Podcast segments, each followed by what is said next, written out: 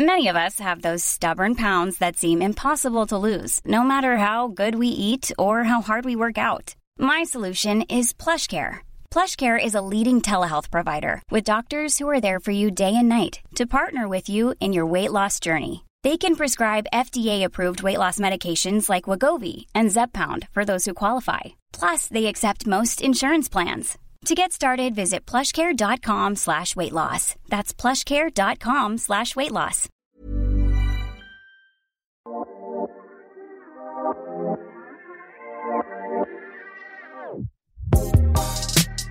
C'est bien la première fois qu'il fait des étincelles avec sa bite. Et on bandera quand on aura envie de bander. C'est drôle. que tu parles comme ça, ouais Un bonhomme, substantif masculin et adjectif, selon le dictionnaire, c'est un homme bon, vertueux, d'un comportement favorable, agréable à autrui. Alors pourquoi quand on entend? Ils vont voir si je suis pas un bonhomme On a l'impression que ça veut dire autre chose. Bonjour, c'est Victoire de la Maison Neuve et vous écoutez Bonhomme, le podcast sur les nouvelles masculinités du magazine GQ. Aujourd'hui, nous recevons l'acteur, réalisateur, scénariste et producteur Franck Gastambide. Un épisode particulièrement touchant dans lequel il se confie sur son hypersensibilité, ses complexes et sur sa passion pour Rocky. Voici d'abord sa définition du bonhomme. Alors, je connais pas la définition euh, claire du bonhomme, mais j'ai celle qu'on se dit euh, euh, dans les endroits dans lesquels j'ai grandi. J'ai l'impression qu'être un bonhomme, c'est assumer plein de choses. C'est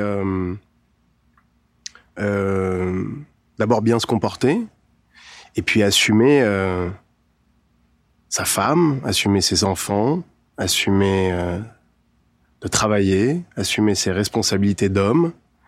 Euh, alors parfois quand on dit bonhomme, on se dit euh, ouais mais tu sais les mecs vers chez moi ils disaient hey, bonhomme, hein, sois un bonhomme hein, frère. hein. Alors ça peut être euh, quand tu dois aller affronter quelque chose de compliqué, quelque chose que t'as pas envie de faire. Euh, donc il faut être un bonhomme. Donc ça revient à ça, assumer des choses, euh, assumer sa sa position d'homme, euh, qui à mon sens doit être quelqu'un de d'un peu solide. Puis alors être un bonhomme, c'est aussi être euh, sincère et avoir des valeurs. C'est ça, je crois, être un bonhomme. Et toi, dans cette définition-là, t'es un bonhomme aujourd'hui? Bah, ça serait très prétentieux de dire que je suis vraiment un bonhomme, mais en tout cas, j'essaye de l'être dans, dans plein de choses. J'essaye de l'être dans, dans mes convictions, dans ma sincérité, dans mon honnêteté. Parce que si être un bonhomme, c'est, euh, c'est assumer, ça veut dire, euh, ça veut dire aussi assumer ce qu'on pense devant les gens, assumer ce qu'on est, assumer ses défauts. Alors c'est difficile d'être un bonhomme en fait, hein, parce que ça, ça demande beaucoup, beaucoup de, de, de qualité. Et puis pour assumer ses défauts euh, comme un bonhomme, il faut être capable donc de se remettre en question. Et ça, c'est vraiment un truc difficile. Il faut vraiment être un bonhomme pour savoir se remettre en question. Et c'est qui les bonhommes de ta vie? Ceux qui méritent euh, le titre? Autour de moi, euh, je dirais Ramsey. Ramsey, c'est un bonhomme avec moi depuis 15 ans. J'ai rencontré ce mec euh, quand je dressais des animaux, parce que j'ai commencé mon activité dans le cinéma en dressant des animaux pour les films. Et j'ai dressé, je dressais rond en plan sur le film Les Dalton, hein, qui est pas un, des grands classiques du cinéma français, mais qui m'a en, en tout cas permis de rencontrer ce bonhomme qui est Ramsey. Et c'est le seul mec qui a jamais changé avec moi de quand j'étais dresseur de chiens et maintenant où ça va plutôt pas trop mal pour moi dans ce métier, dans le cinéma, dans dans, dans ce que je fais, la réalisation, être acteur, scénariste, producteur. euh, c'est toujours le même mec avec moi. Et il m'a appris beaucoup de, de choses sur la manière dont on se comporte, notamment sur la manière dont on doit se comporter quand on commence à avoir un peu de notoriété. Je me souviens que quand j'étais pas du tout, du tout connu, que j'étais vraiment... euh, j'étais dresseur de chiens et je traînais avec Ramsey j'étais toujours très impressionné d'être avec lui dans la rue parce que parce que c'est le genre de bonhomme qui est euh, très très euh, demandé dans la dans la rue, parfois même dérangé en fait. Et je le voyais prendre du temps avec les gens, jamais refuser la moindre photo, toujours être agréable, parfois prendre le temps même de discuter. Et je me rappelle lui avoir dit mais hum, t'en as pas marre de, de, de tout ça? Ça doit être oppressant un peu tous ces gens qui te demandent des photos en permanence, qui t'appellent par ton nom, qui te tapent sur l'épaule. Et il m'avait répondu, euh, mais le jour où ça s'arrêtera, ça sera pire. je savais pas à ce moment-là qu'un jour, moi aussi, on me demanderait des photos dans la rue un jour. Mais en tout cas, ce qui est sûr, c'est que j'ai évolué dans ce métier en regardant euh, ce bonhomme euh, faire avec les autres, comment se comporter sur un plateau de tournage, comment se comporter avec les gens, comment se comporter quand ça marche, comment se, comporter quand ça marche moins bien. Euh, et puisque ce métier, c'est une grande partie de ma vie, parce que j'ai longtemps rêvé de ce qui m'arrive maintenant, bah, il me fallait un modèle et, euh, et Ramsey est un est un est plus qu'un modèle, est un est un mentor, euh, pas que dans ses capacités à être drôle, à nous amuser, mais aussi dans dans ce qu'il est, dans ce qu'il représente, dans sa manière de se comporter avec les gens. J'ai appris beaucoup et je continue à apprendre beaucoup euh, euh, au contact de ce mec et il fait partie intégrante de ma vie. Je lui, je lui, je lui parle de tous mes projets. Euh, il est un, il est un conseiller de choix pour moi. Quand tu étais petit, tu avais des figures masculines fortes ou des repères masculins autour de toi, que ce soit dans les magazines, à la télé ou dans ta famille? Est-ce que tu te souviens de figures marquantes comme ça?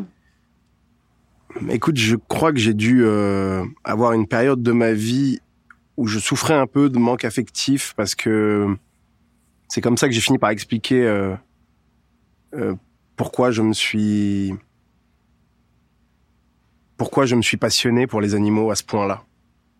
C'est-à-dire que c'est vraiment devenu ma vie. J'ai, euh, j'avais 13 ans, 14 ans. Je comprends maintenant que je suis devenu un homme que c'est un âge très particulier, très charnière. Et c'est pile le moment où moi, je m'intéresse aux animaux et j'ai fini par comprendre que c'est parce que j'allais chercher de l'affect que, que, dont je manquais. Et euh, avec les animaux, euh, d'abord j'avais, euh, d'abord je suis dyslexique. Euh, j'ai eu des grosses difficultés à l'école et en même temps, euh, je suis autodidacte et donc j'avais des capacités instinctives un tout petit peu supérieures à la moyenne, ce qui fait que tout ce que je fais maintenant, je, je le fais sans jamais avoir appris, ni à jouer, ni à réaliser, ni à produire, ni à écrire.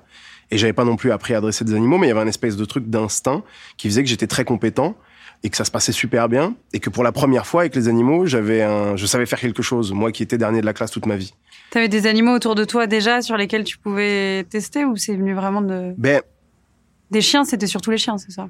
Ouais, en fait, c'était les animaux, mais les chiens, les c'était les animaux, mais les animaux que j'avais euh, en bas de chez moi, c'était des Rottweiler, des Pitbull. J'ai grandi en banlieue et, et je me rappelle que le premier chien euh, avec qui j'ai un espèce de contact et où il se passe un truc euh, émotionnel très cool, c'est avec euh, le chien d'un vigile vers chez moi. C'était un Rottweiler, c'est les premiers Rottweiler qui arrivaient en France parce qu'il y en avait pas beaucoup à cette époque. Et cette espèce de gros nounours là, d'un coup, c'est devenu ma, c'est devenu ma passion au, au point que j'ai demandé à, à ma mère de me, de, de me trouver un stage pour être dans un, pour travailler dans un élevage de chiens quoi. Je comprends aujourd'hui que c'était lié que cette passion pour les animaux était liée à un, espèce de manque affectif et probablement un, manque de repères. Et après, dans mes modèles euh, masculins, j'ai un demi-frère dont j'étais pas du tout proche, euh, un père plutôt absent, pas parce qu'il n'était pas aimant, mais pour des raisons professionnelles surtout. Et du coup, bah, tu te trouves des modèles masculins dans le sport, dans le cinéma, euh, à la télévision. Et, et les les premiers bonhommes de ma vie, finalement, c'était plus des, des héros de cinéma, de séries. Tu te souviens un peu des noms euh, que tu avais à l'époque en... Ah ben, je me souviens complètement des noms, ou du nom, puisqu'il a jamais changé. C'est Rocky. Mon... C'est le... Mon idole, c'est Rocky. Voilà. On est sur des durs dans l'enveloppe, au cœur tendre, avec ouais. des, des, bonnes valeurs, quoi. Complètement. Comme pour les chiens, des, des gros Rottweiler. Euh, Exactement. Et Rocky, en plus, il a, il a Butkus, il a son chien toujours avec lui. Et euh, ouais, d'un coup, Rocky. Euh, euh, D'abord, euh, c'est la plus grande saga de l'histoire du cinéma, euh, avec Star Wars à côté. Mais Star Wars, c'est une, c'est, c'est, c'est, c'est de la science-fiction. Et j'ai traversé ma vie avec comme modèle, mais qui peut être, ça peut être risible, hein, ce que je suis en train de raconter. Mais euh, Rocky, il euh, y a tellement de valeur là-dedans, dans, son rapport à, sa femme, son rapport même à son chien, son rapport à son entraîneur, euh, le rapport au courage, à la combativité, à comment, comment on est un mec bien, comment on se ment pas, comment, comment on se comporte avec sa femme, la place de la femme aussi. Adriane, c'est c'est la femme idéale qui qui, t'encourage, qui te, dit quand tu te trompes, euh, qui est avec toi. Donc, euh, ça reste encore aujourd'hui un, modèle. Alors, je, sais que ça peut être risible de se dire mon, mon mentor, mon modèle et même un peu mon maître à penser, c'est Rocky. Et quand je dis Rocky, c'est pas Stallone, c'est Rocky. C'est ce personnage. Et euh, moi, je peux pleurer devant Rocky. Hein. Et puis d'ailleurs, j'ai pleuré quand j'étais à Philadelphie en pèlerinage. euh, J'étais récemment avec Sabrina qui m'a accompagné euh, à Philadelphie. J'avais regardé sur internet, j'avais fouillé partout pour trouver les lieux des décors des tournages de Rocky. Et j'ai été me faire mon, j'ai été me faire mon, mon trip, mais c'était un trip euh, ultra chargé d'émotions en fait. Je sais pas, peut-être que ça paraît con ce que je dis, hein, Non, pas du tout. mais c'était C'est touchant euh, même. C'était euh, c'était très fort. Et alors surtout du coup je suis obligé de te raconter un, autre moment très important de ma vie qui est lié à mon rapport à mon bonhomme à moi qui est Rocky. C'est le jour où je rencontre Stallone. Parce que là euh, euh, bah là j'ai fini en larmes pour de vrai. Alors euh, à Cannes l'année dernière un ami euh, distributeur de cinéma qui, qui a la même passion euh, pour Rocky et, et Stallone me dit euh, Stallone vient à, à Cannes pour euh, Rambo. Je vais essayer de nous faire inviter. Et je suis en train de tourner Validé, ma série. Et je me fais remplacer, je mets un autre réalisateur sur une journée pour sauter dans un avion et partir à Cannes. Donc là, je vais pas du tout à Cannes euh, pour monter les marches et me la raconter. Je vais à Cannes en fan absolu, en espérant peut-être voir Stallone. Et euh, en sachant que j'ai une statue de Stallone chez moi, qu'il y a euh, le seul, euh, la seule affiche de film qu'il y a chez moi, c'est une affiche de Rocky qui tient la main d'Adrian et qui a des références à Rocky dans tous mes films. Et, euh, et que trois semaines avant, je suis à Philadelphie sur les lieux du tournage de Rocky. Alors je te, la- je te fais la version courte. Je me retrouve à être invité au repas de, de- du dîner de Rambo. Juste avant, j'étais à, sa masterclass où je l'ai vu et déjà euh, c'était incroyable pour moi. Et puis euh, et puis il était plein de générosité. Ça devait durer une heure, ça a duré deux heures et demie. Et il, il a raconté des trucs que je ne savais pas alors que je pensais vraiment savoir tout ce que je pouvais savoir sur Rocky et, et sur lui. Et puis le soir, on se fait inviter au dîner et, euh, et il arrive. Et c'est incroyable. Bon alors euh, le, le- le- la vie s'arrête hein. quand Stallone arrive dans une pièce, c'est un truc incroyable.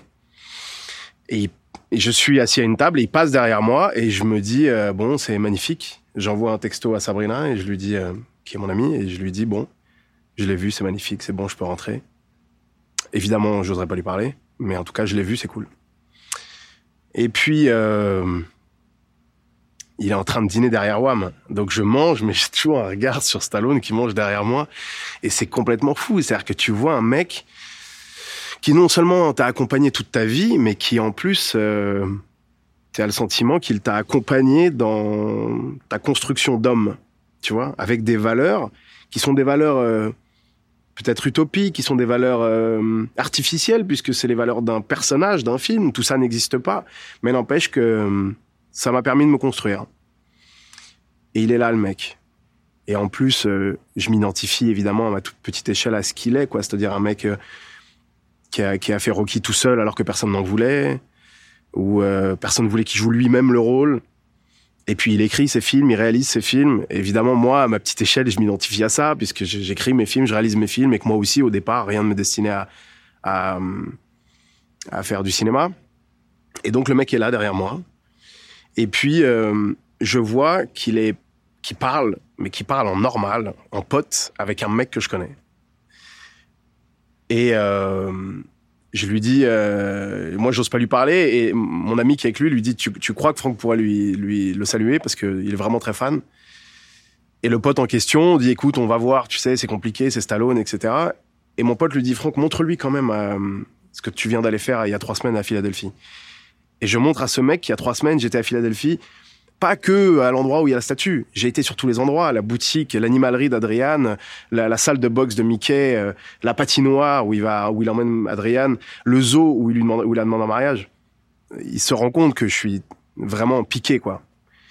Et le mec voit ça et ça le touche beaucoup et euh, il me dit bon attends deux minutes et je le vois qui part voir Stallone. Et euh, c'est con que ça me touche comme ça.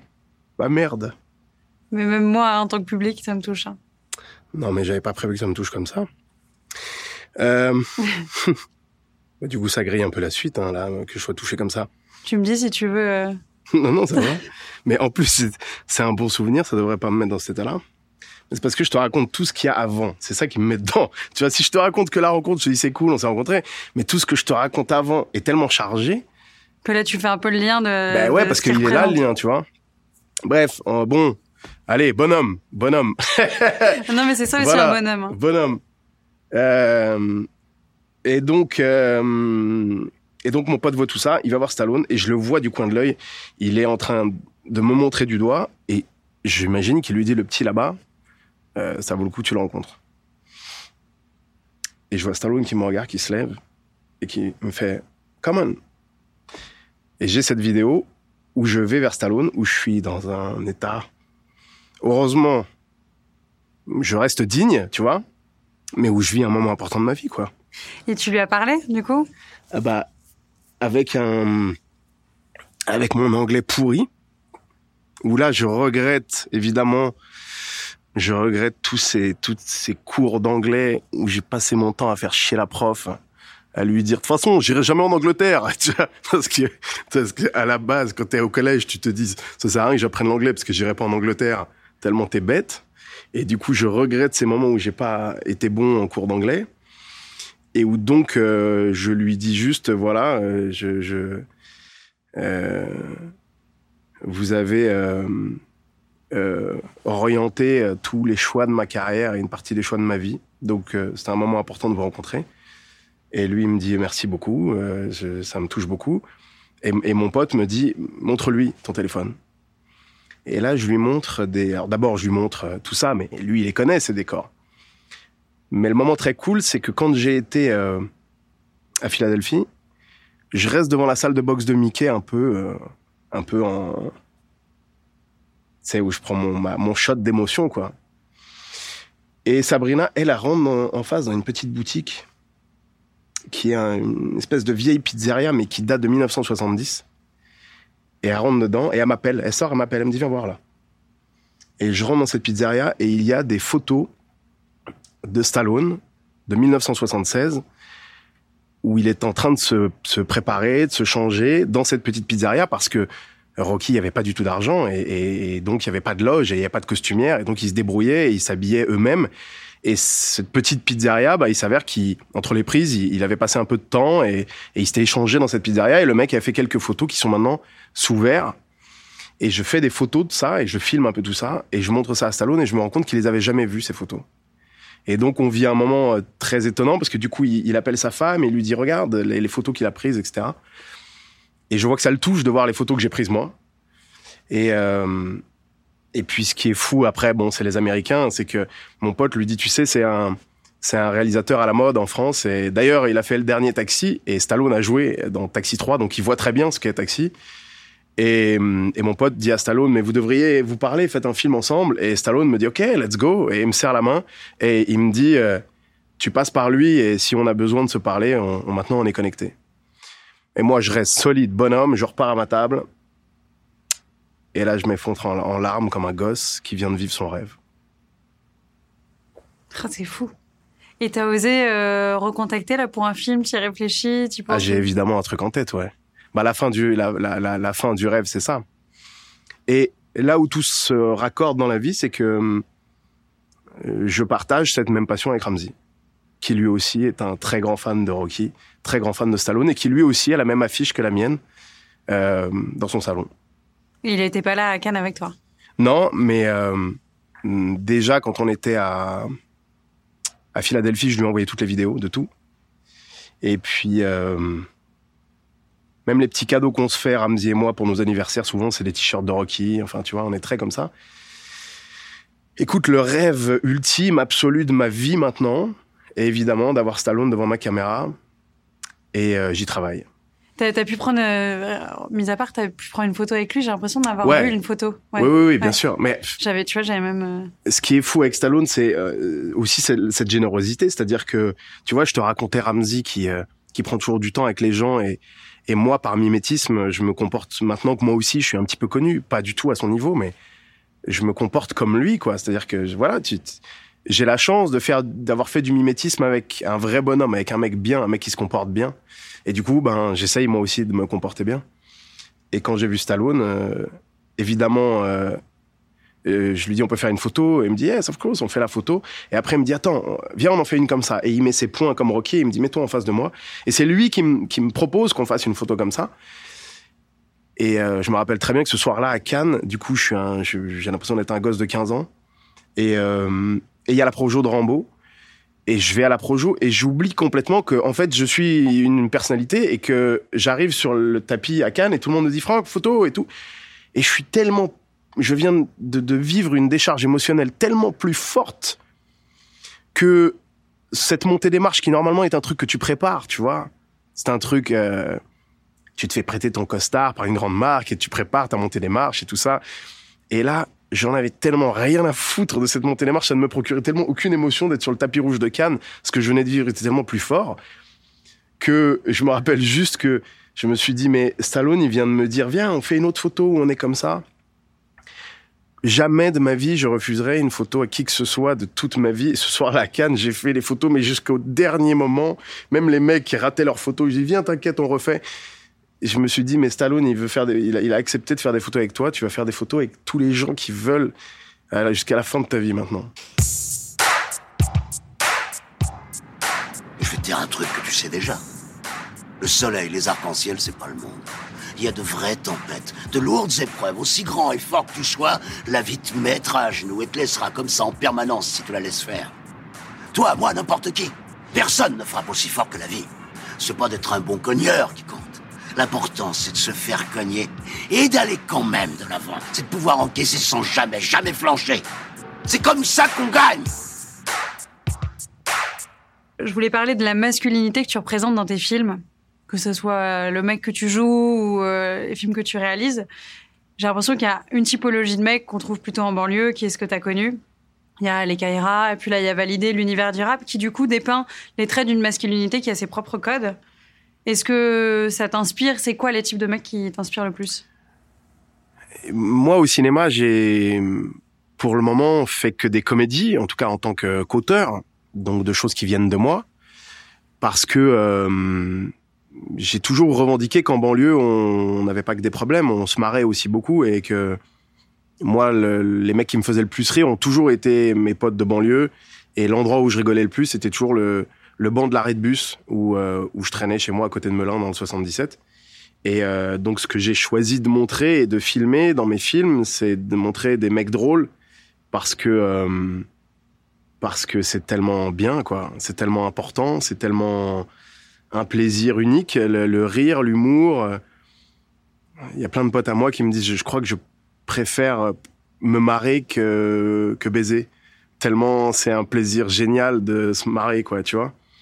Donc moi, mon parti pris sur euh, sur la masculinité que je voulais montrer, c'était la masculinité drôle, c'était euh, le sens de l'humour, parce que je pense sincèrement qu'il faut être intelligent pour être drôle et que euh, Enfin, en tout cas, quand t'es drôle volontairement, il faut être intelligent pour ça. Et, et donc, c'est une, une, grande qualité de l'homme d'être drôle pour moi. Voilà pourquoi je fais des comédies et que je, je décide de montrer ça. Mon premier film, Les Carrera, qui est comme souvent quand, un metteur en scène fait son premier film, c'est souvent son film le plus personnel. Moi, euh, c'est mon film le plus personnel. Je l'ai fait quand j'avais 30 ans, ce qui veut dire qu'il y a, il y a 30 années de ma vie euh, dans ce film et euh, 30 années importantes dans lesquelles tu te construis. Et j'y parle beaucoup du rapport aux femmes et j'y parle beaucoup du rapport aux femmes euh, dont on ne sait pas, qu'on ne sait pas appréhender. Euh, c'est compliqué d'être un d'être un homme quand même, tu vois. Tu d'abord tu sors d'une femme, c'est une femme qui te fabrique et du coup tu la respectes, elle t'impressionne et toute ta vie, tu vas essayer de séduire d'autres femmes. Et puis un jour, euh, euh, tu vas rêver que la femme que tu as réussi à séduire accepte de te faire un enfant. Et ce cycle, il est ultra impressionnant pour un homme, en fait. C'est, c'est... ça, ça rend les rapports euh, parfois. euh, en tout cas, ça explique peut-être euh, que parfois les rapports sont, sont complexes, que, que l'homme ne sait pas toujours bien s'y prendre avec la femme. Euh, la femme qui, qui, dont il rêve mais qui peut pas avoir, qui, qui te rend, qui, qui, qui pousse certains hommes à avoir des mauvais comportements. Euh, et puis la femme qui te fascine. Et moi, euh, la femme qui me fascine dans ma vie, elle est curieusement très masculine aussi. Elle a un côté très masculin. Oui, j'allais justement t'en parler de cette scène, et je crois que c'est dans Pattaya, si je me trompe pas, où c'est ta copine à l'écran, Sabrina Wazani, et où du coup c'est elle qui domine, en tout cas physiquement, euh, son mec, qui est toi. Euh, justement, on se demande si déjà t'es inspiré par son caractère à elle, qui, a, qui est un bonhomme, enfin c'est un bonhomme euh, dans les qualités positives que tu décris. Est-ce que c'est comme ça dans la vraie vie? T'as l'air de me dire que oui, un peu. Enfin, comme ça. On est, sur- on est dans du gros cliché, mais. Ouais, ouais. euh, en fait, moi, j'aime euh, chez une femme. Alors bon, Sabrina, c'est c'est la quintessence de ça, mais qu'elle puisse assumer aussi son, son côté masculin. Moi, je crois que toutes les femmes ont un côté masculin, mais parfois, ce côté masculin, ils ne l'ont que quand elles sont entre filles.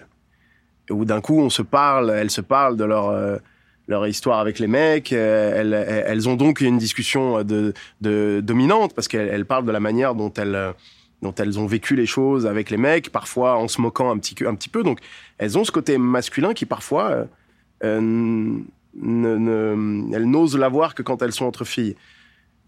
Moi, j'aime les filles qui, qui ont cette... ce qui, qui, qui- qui sont... qui assument tout ça. C'est-à-dire que...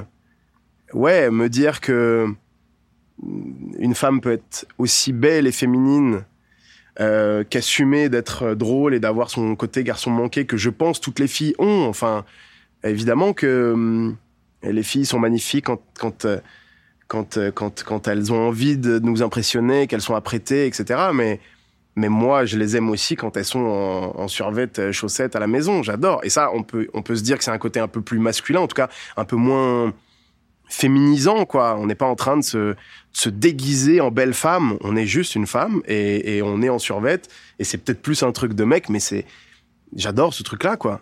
J'adore le côté mec des femmes. Voilà. Et, et je suis totalement hétérosexuel. C'est juste que ce côté où euh, on assume d'avoir un côté très égalitaire. Bien sûr qu'une femme, c'est, j'ai vraiment le sentiment que tous les mecs rêvent que leur femme soit aussi leur meilleure pote. Et en cela, Sabrina, euh, c'est la Ligue des Champions. C'est, c'est, elle est sublimement belle, elle est sublimement féminine, et en même temps, elle a ce côté masculin qui fait que c'est mon gars. Euh, c'est quoi pour toi être viril aujourd'hui? Alors ça, c'est une vaste question. hein. Alors je me pose pas vraiment cette question parce qu'elle est très primaire cette question.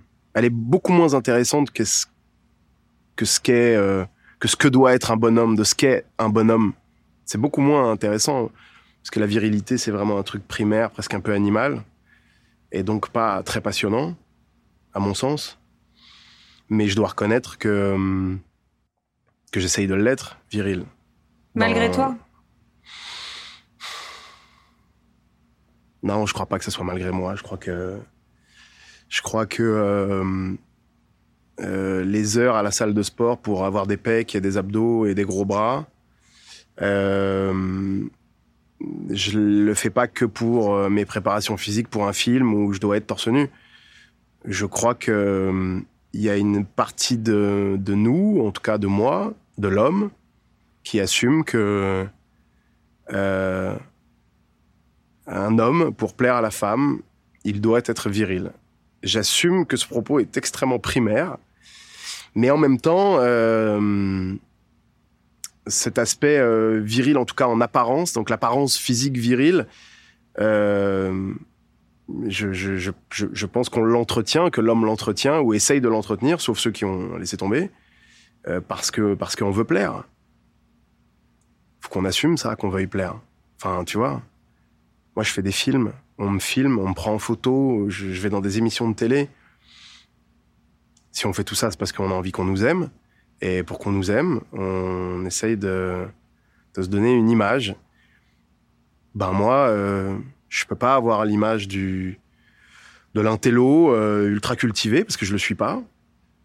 Alors euh, tu choisis une image qui est un peu plus proche de toi, qui est l'image d'un mec un peu viril, qui fait de la boxe et qui a qui a la tête rasée et qui fait des rôles au cinéma euh, parfois de hum, mal dominant quoi. Mais t'es à l'aise, enfin, ça te ressemble. C'est en accord plus ou moins avec, euh, avec qui t'as envie d'être ou qui t'es à l'intérieur. Ouais, ouais, j'ai pas l'impression de me travestir. euh, j'aime la boxe, j'aime les sports de combat, euh, j'aime Rocky, j'aime. Ouais, c'est proche de moi, mais hum, ça ne m'empêche pas d'avoir une réflexion sur ça et de me dire, euh, mec, euh, tu sais que tes heures à la salle de sport et, et euh, l'été, tes t-shirts un peu euh, près du corps. C'est une démonstration de virilité un peu primaire. Je l'analyse et en même temps, j'essaye de me dire que ben, c'est parce que je suis un homme et qu'il y a une partie de moi qui est programmée pour ça. Einstein s'est planté à l'école deux fois. Ah ouais, sans blague. Ouais. Beethoven était sourd comme un pot et Hélène Keller aveugle. Je crois que Rocky a toutes ses chances. Et là, je vais poser une question, mais on a eu la réponse un peu plus tôt. Est-ce que t'es quelqu'un de sensible Et ma question d'après, c'est tu pleures souvent? Point d'interrogation. C'est chiant parce que. hum, Alors, figure-toi que j'ai découvert très, très récemment, j'ai découvert très récemment que j'avais une particularité euh, psychologique ou psychiatrique, je sais pas comment on dit. Euh, je, quand, je suis parti faire rendez-vous en terre euh, j'ai développé des sensations et des, émotions que je ne connaissais pas. Et quand l'émission est passée, j'ai reçu des messages de psychologues sur Instagram qui m'ont dit, je ne sais pas si vous le savez, mais vous êtes HPI, haut potentiel intellectuel. Et alors tu te dis, euh, c'est génial, je suis un génie, haut potentiel intellectuel, ça claque euh, le terme. hein. Et sauf qu'en fait, euh, c'est pas forcément un cadeau d'être HPI, c'est tu es en général beaucoup plus sensible, tu as des, tu vas pleurer un peu plus facilement que les autres et bah, tu vas recevoir des informations, des émotions, des événements, des informations avec un degré de sensibilité différent de la moyenne. C'est ce qu'on appelle l'hypersensibilité dans un autre. Oui, euh, tu es, tu es dans, dans la longue liste des choses qui font, qui font un HPI. Euh, eh bien, il y a l'hypersensibilité exacerbée et dont tu viens d'avoir une démonstration quand je te parle d'un truc qui m'a touché. Mais en même temps, je, je, je l'assume à mort. Mais t'as quand même ces moments où je te dis, mais je dois avoir l'air con de parler de Rocky en chialant. Mais en même temps, euh, je, je, je le vis mieux maintenant que je sais que j'ai ça. Et euh, j'ai découvert que j'étais dyslexique de la même manière, c'est-à-dire j'étais dernier de la classe toute ma vie. Donc il y a mes parents, les profs, euh, qui pensent que t'es euh, complètement con parce que t'es dernier de la classe. Et alors soit ils se disent, bon bah euh, il est pas très intelligent notre fils. Puis toi il faut que tu te construises comme ça avec euh, la déception de- des gens autour de toi. Et puis il y a, hum, il y a les plus proches qui se disent t'es un gros feignant parce qu'on sait très bien que t'es intelligent, t'es même le plus malin de ta classe. Sauf que t'es dernier de la classe, ça veut dire que tu travailles pas.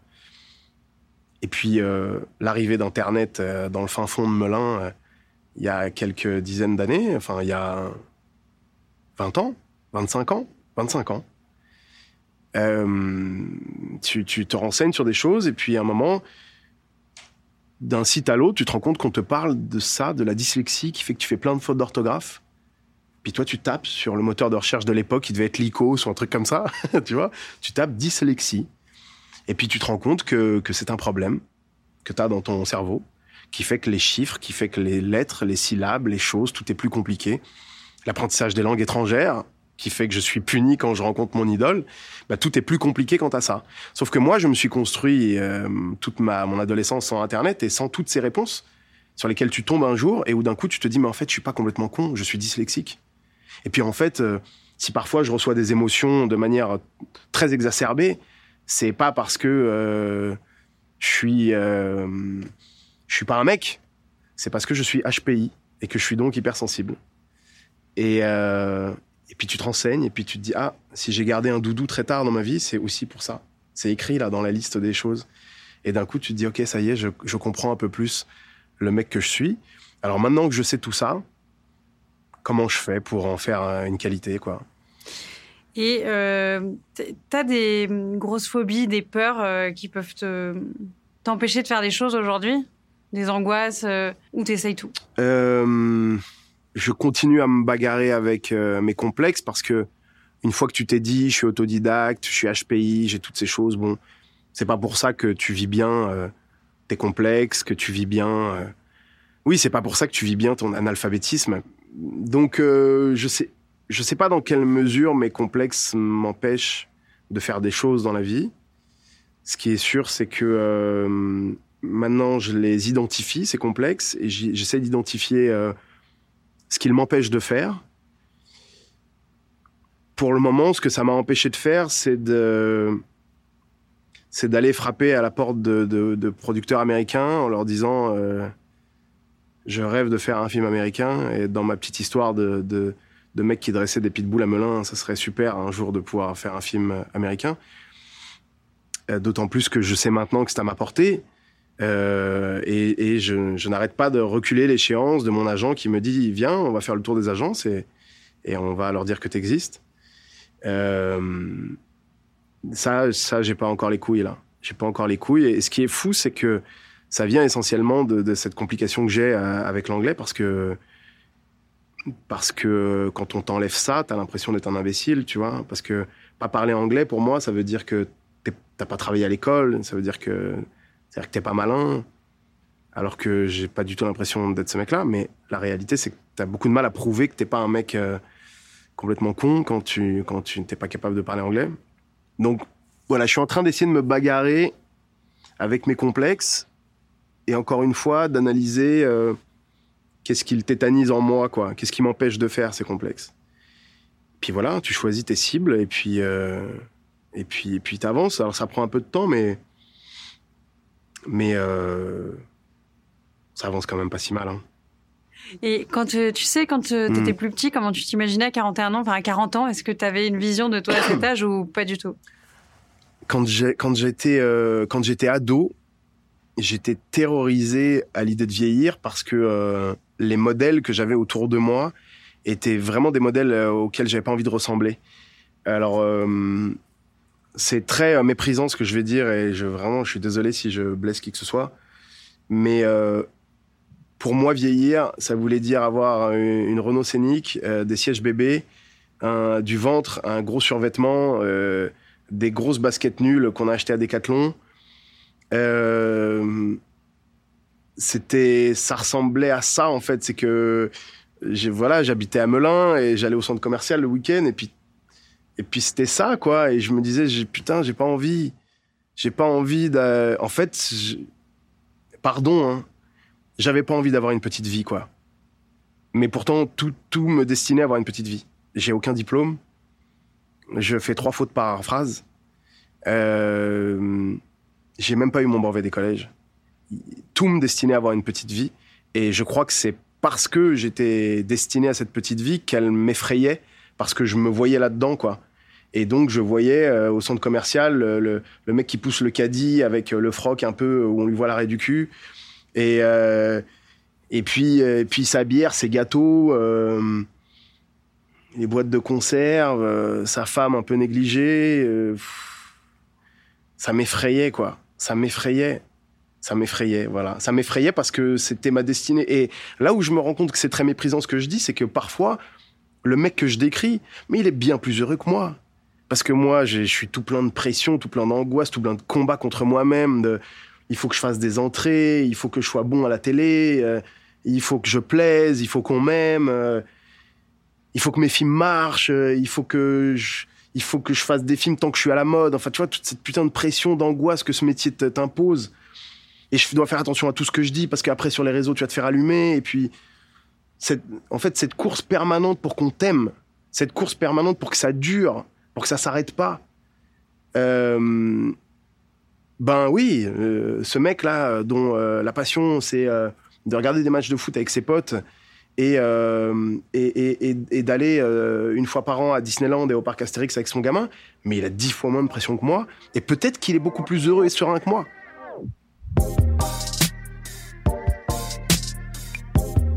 Si vous avez aimé et que vous écoutez Bonhomme sur une appli de podcast, n'hésitez pas à lui mettre 5 étoiles et à commenter.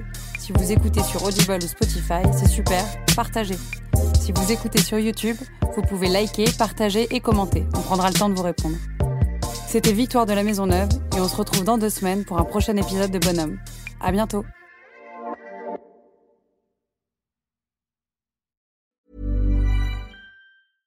When it comes to your finances, you think you've done it all. You've saved, you've researched, and you've invested all that you can. Now it's time to take those investments to the next level by using the brand behind every great investor, Yahoo Finance. As America's number one finance destination, Yahoo Finance has everything you need, whether you're a seasoned trader or just dipping your toes into the market.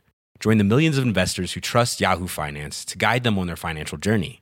For comprehensive financial news and analysis, visit yahoofinance.com, the number one financial destination, yahoofinance.com.